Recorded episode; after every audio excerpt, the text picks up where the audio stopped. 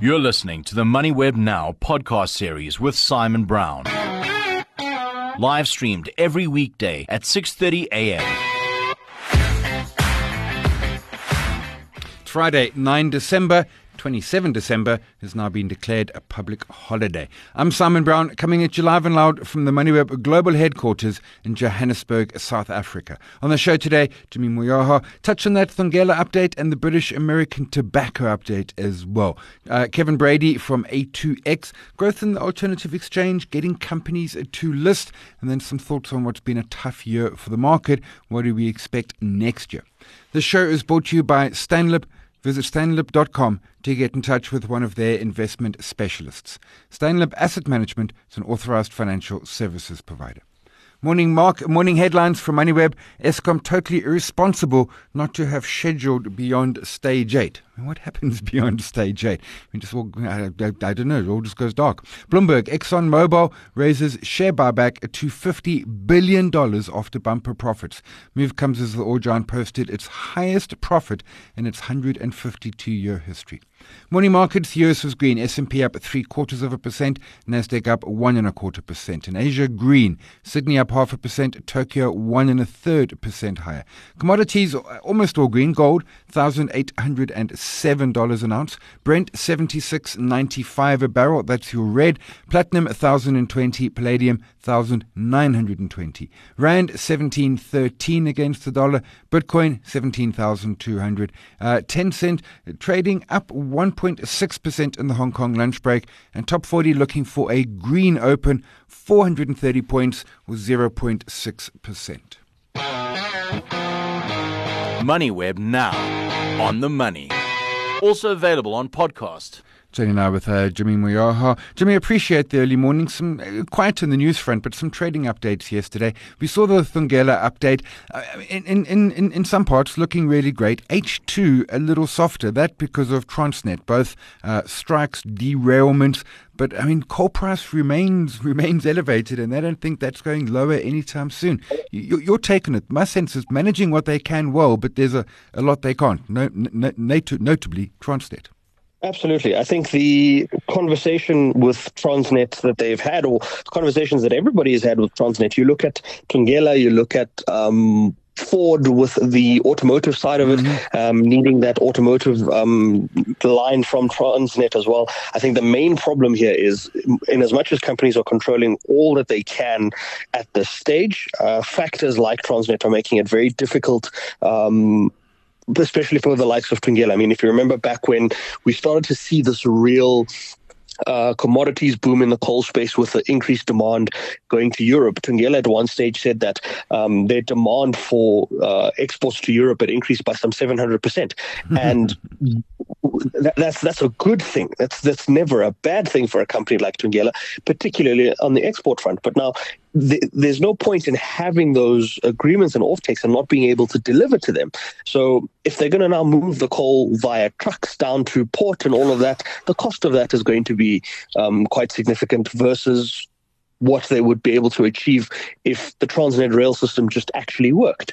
So I think the the main problem for for Thungela was and is always going to be is that their limitations are going to be imposed by these external factors that they can't control, and that's going to put sort of a, a, dampener on whatever profits they could potentially achieve. If you look, if you remember the uh, commodities boom mm. or the super cycle we saw in 2020 and 2021 uh, on the gold front, when gold prices hit two thousand dollars an ounce and that sort of thing, we we saw guys like Goldfields and Harmony just report huge profits, yeah. and and they they benefited from that. The, the, our gold miners in that first boom actually had some significant um, benefits and headwinds, and it really did. They, they made the most of it. Thungela can only make the most of it to a certain extent, um, and until they're able to figure out how to then get these things to port uh, or how to get the coal to port, it, it, becomes very difficult to then say we're going to continue to benefit from um, this huge demand. Yeah, and, and, I, take I like your, your analogy to gold. They they simply can't they can't capitalize on, on that coal price. They can to a degree, but they've been restrained. British American Tobacco, other side of the equation, uh, boring uh, update. I mean, some some moving parts, some issues with uh, increased cost and debt and the like. But this really is a company that's never going to shoot the lights out. But if you if you if you don't mind tobacco and you want some stable sterling dividend, this is it. Absolutely. I mean, they they've been consistent in their uh, delivery of performance. They've they've been able to um, consistently. I mean, if you look at the numbers, their margin enhancement uh, from their cigarette business has been consistently elevated and they've mm-hmm. been able to keep that um, at those levels. Uh, and I think for them, the the interesting thing that I found there was that they're they made a lot more from their non-cigarette business. Their non-cigarette mm business was uh, quite a strong performer. Um, and if you if you look at the company as a whole, I mean, you, you hit the nail on the head there, Simon. The the company is very good in terms of uh, a translation of profits to cash, and they're going to be uh, consistently that good at this stage. They've got a strong balance sheet as well. Um, and and they don't need to do much. They don't need to mm-hmm. deviate too much in terms of business offering and um, what what it is they bring to market and that sort of thing. They've they've got something that works, and where their non-tobacco side of the business uh, is yielding its profits. The tobacco side of the business will yield its profits in time, um, and they don't have to worry about uh, things like cigarette bans and all of that that we did see early in in, in 2020.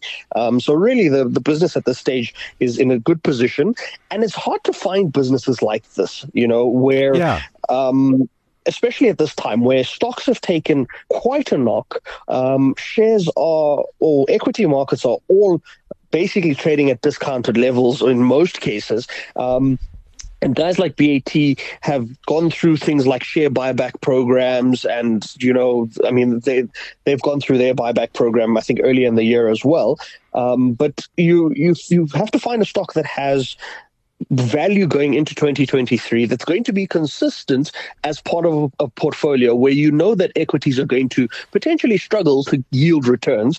And we might see a very very slow um, recovery on the equity side of it going into next year with all of the inflationary pressures and things that we're seeing. And these guys have that strong ability to translate that profit into cash for that dividend payout for um, investors. And so that, that's always going to be a, a much appreciated uh, aspect of a stock in times like this. Yeah, and I really like your point. They really don't have to do anything. They just got to just just like like don't crash it, and you, you're good to go. Jimmy Moyaha, independent analyst, always appreciate the early morning time. Uh, and our poll today is around Thungela trading update. Uh, uh, lots of issues with Transnet in in H2. Uh, are you bullish on coal prices as new record levels? Uh, have your vote, have your say. LinkedIn and Twitter. Your money gives a damn. If it could protest and sign petitions, your money would. But your money can do more than that. When you invest in Stanlib's infrastructure investment fund, beyond getting solid returns, you are helping to build a more sustainable future through job creation and positive economic growth. Damn right you are. Invest for more impact at stanlib.com forward slash more. Stanlib Asset Management is an authorized financial services provider. MoneyWeb now on the money. I'm chatting with Kevin Brady, CEO of A2X. Kevin, appreciate the time as always. Eh, if my memory, if my memory serves, it was September last year, the first time you went through a, a billion in value. In fact, you went all the way up to three odd billion. Has that held during 2022? So you have a very good memory. That is correct. September last year, we we set a record. Um, so what's interesting is that we faced a bit of headwinds early in, in 2022, mm-hmm. and that really surrounded an engagement with the regulator and with the, the incumbent exchange around what we refer to as the two exchanges, one broker's note uh, discussion. Mm-hmm. Uh, but what I'm very encouraged, although it created some headwinds, it was resolved very quickly, um, and that unlock the volume again. So what we found is we had a little bit of a dip go down March, April, and then those volumes kicked up very nicely. And in fact, September this year was a new record for us. And yes, we're seeing our, our volumes hold nicely above that 3 billion level now. You talked uh, to, uh, two exchanges, one broker note, and, and that comes back to me. Ultimately, this comes back to best execution. We'll get to that in a second. But that means I do the trade. In essence, it's agnostic where it trades, and I just get a note from a broker that says I've bought 100 of whatever share. That is correct. So you're quite correct. When when the broker gets an order, their duty is best execution, get the mm. best result for their client. And ultimately, it means buying it where you can get the best price and the appropriate liquidity. Um, and it might land up buying across the two markets. And you're absolutely right. The broker then just provides them with one note saying, I've achieved best execution. And so, because of the structure of the market, uh, it does require a, a, a degree of interoperability. Mm-hmm. And I think having overcome that hurdle has been a, a big step forward for, for the exchange industry. But it needs to go further. So, yes, it's a good step. There's a lot more we need to do there, and I think that also bodes well for the future. You say there's a lot more we need to do. What's still on your on your on your list of of, of, of wants? Well, well, around the interoperability, I think it's a bit limited at the moment. Um, so it really is quite niched as to when a broker has that ability to book the single note. Mm-hmm. Um, and we are working with you know the regulator and, and, and with the industry participants to say this needs to be much broader Otherwise, what you're finding is it's not actually achieving the objective that everyone wanted to achieve. I mean, in essence, yeah. I mean, there's the incumbent exchange, uh, and then you're kind of the, the groundbreaker, and us. You're not you're not setting up the rules as you go along. You're setting up the processes sort of in real time. And in I don't know, five years, ten years time, we're going to look at an environment where it's all smooth. But at this point, it's kind of happening day to day. That, that, that's quite correct. So, yes, you, you need to navigate the existing infrastructure and outdated regulation, which does make it particularly difficult. Mm-hmm. But having said that, you know, with the support we've had both from the listing side, from the brokers, uh, from the regulator, um, it's you know we've managed to move it forward. Uh, and as I say, ultimately we want to be in an, an environment that there's a level and a fair playing field. Um, and an efficient growing market. You mentioned best execution. I know we have chatted about it. I know it got delayed. Uh, has it rolled out? Any update on that? So it hasn't rolled out. You're quite right. We saw the last time we saw a draft was back in June 2020. Mm. Um, I do think it got kind of tripped up a bit with COVID. We are expecting uh, what they refer to as a conduct standards for market infrastructure to be released in the first quarter of next year and our understanding is that will include best execution. Okay, okay. So it is. It, it's on the agenda, and it's it, coming. It still, it still is going to be coming in a sense. How many listings yes. do you have these days? So we've yeah we've had a very good year actually. Yeah. Um, so we've met, we've listed 37 securities since the beginning of 2022, uh, mm-hmm. uh, adding about 800 billion in combined market cap. Um, and that takes us to a total of 93 securities with a combined market cap of around about 5.7 trillion. Um, but really, what's been wonderful for us is we picked up a lot of top 40 companies, um, six to be precise, of which the, the last one we listed was, was, was Woolies just a few days ago. Uh, we've done very well in the REIT sector, and we've just picked up some really good names. You know, Truworths, Life Healthcare, Pick n Pay, Nedbank, Remgro. Discovery Impala. So we just we just had a very good run, and I think it's really been driven by the fact that um, the more we have, the more listings we have, the more confidence it creates, and people are really starting to see the benefits of having a secondary listing, and that's filtering through. And, and I, it looks never easy, but it's definitely getting easier. What is that listing process? I mean, are you phoning up the missing companies? Are are are, are stockbrokers phoning up the missing, or, or do you sit back and wait for them to ring you? Um, well, I look forward to that day. no, very much so. We're on the front foot. We're knocking on the doors. We're using our contacts and we're using existing issuers um, to leverage ourselves into the ones that are not listed already. Uh, so it is a knocking on the door. It's a convincing the, the executive that company of the merits. They then take it to their board for approval. So it's not a, it's not an easy process. Um, but as I say, what we're finding is the confidence is there, the belief is there, the, the people are seeing the, the merits of it, um, and it's working a lot more, uh, quite smoothly now. I mean, my sense is the, the, the, merits are quite strong. I mean, particularly if I can get uh, better pricing. We've spoken before that that better pricing simply comes because of, of, of, lower fees. I mean, are you able to share some of the some of the concerns? I mean, why would why, I don't understand why a listed company would say thanks but no. I suppose is what I'm saying. Well, yes, that's a good, a very good question. So what we find actually is it's, it's less but once you get through the door, actually uh, there's a very high success rate. Okay. I think there's a general perception, right, that when an ex- when you get you hear from an exchange, it means costs and it means regulation. Once you can get through that and say, no, we're a secondary exchange, uh, there's no cost, there's no regulation, um, there's no risk to you, uh, but yet it's really good for your shareholders. So a lot of this is education, um, and both the education we put out there, word of mouth. Um, but that's really the biggest the biggest thing we confront is uh, you need to educate people um, to get it through. And secondly, it's just a priority thing. So we've we've No, never had any hard nose. We've just had not now. yeah, uh, get back to us uh, next year. Because, I mean, of course, regulation all happens at the incumbent level in terms of sense, and all of that happens there. In, in terms of cost, I mean, is, is there no fee for an issuer to be on your exchange? There's absolutely no fee. There's no Oh, wow. cost Okay. to list or to remain listed. Um, yeah, so it's a it's literally it's a two-page document. It really just is authority. Mm-hmm. Um, as as you're well aware, in most countries they have actually the alternative trading model, and so you wouldn't even need the issuer's authority. South Africa is quite unique in that until we change the regulation, and it is coming, we need their authority. So it definitely puts you kind of like uh, back a few steps. But as I say, we, we've got this nice momentum, and, and I think there's a lot of support for competition. A lot of people are seeing the, the merits of, of what A2X has to provide. We'll leave it there. That's Kevin Brady, uh, CEO of A2X. Kevin, always appreciate the time and the insights. There's no postponing the inevitable. Your money knew this day would come. And you know what? It can hardly wait to start giving some back to you. When you invest in Stanlib's fixed income funds, you can retire earning a regular income off your investments. Invest for more certainty at stanlib.com forward slash more. Stanlib is an authorized financial services provider and a registered manager. MoneyWeb now. On the money.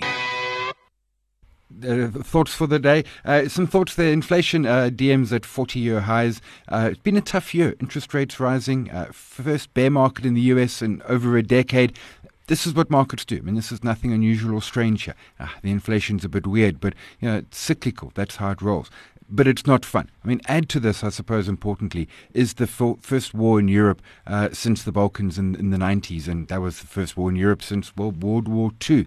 We're seeing massive pressure on energy, uh, Brent below 80 for the first time in 2022, which is taking some of the, the, the pain away. Key point is bear market end. We, we've had conversations during the year with guests who talk around bear markets and the statistics around them. And I remember at that point, it was probably back around August, and they said we're probably uh, uh, more than halfway through. And, and, and, and maybe it is, maybe it's over. Uh, cash is always nice to have. We were chatting earlier in the week with PPS around some cash there. It gives you some, some stability in your portfolio, but uh, more than that, it also gives you some optionality in the portfolio. The question is, what about next year? I think it's still going to be rocky. I think we're going to see recessions in some major developed markets. But remember, markets are looking ahead, and I think the US can have a green year. Not by a lot, not even double digit, but I think green. The key risks for next year is getting inflation back to the target. That is going to be hard. The easy part is the initial down, but then it is getting it back to target. And energy. What is OPEC going to do in terms of, of uh, uh, uh, production?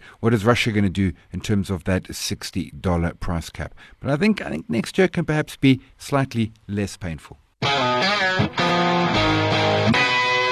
That's it for today. Uh, yesterday we were chatting with uh, Fima Deer from Momentum Securities around the ABSA and Sanlam trading updates. Financials been the best local index, major index of 2022. The question we asked is, are you bullish for local financial stocks next year? Almost half of you were cautious. A, a third said absolutely. Uh, rest are worried about risks and are saying no. Certainly I am. I, I, and I'm talking my book here to a degree. I hold the Satrix Fini uh, in my tax-free account. Have your vote. Have your say. Twitter and LinkedIn. This show is brought to you by Stanlib. Visit stanlib.com to get in touch with one of their investment specialists. Stanlib Asset Management is an authorized financial services provider.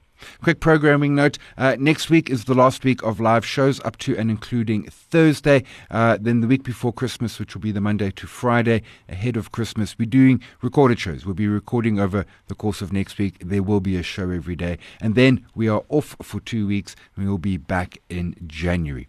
We're live every weekday morning. The MoneyWeb website's in the app, 6.30 a.m. podcast just after 7.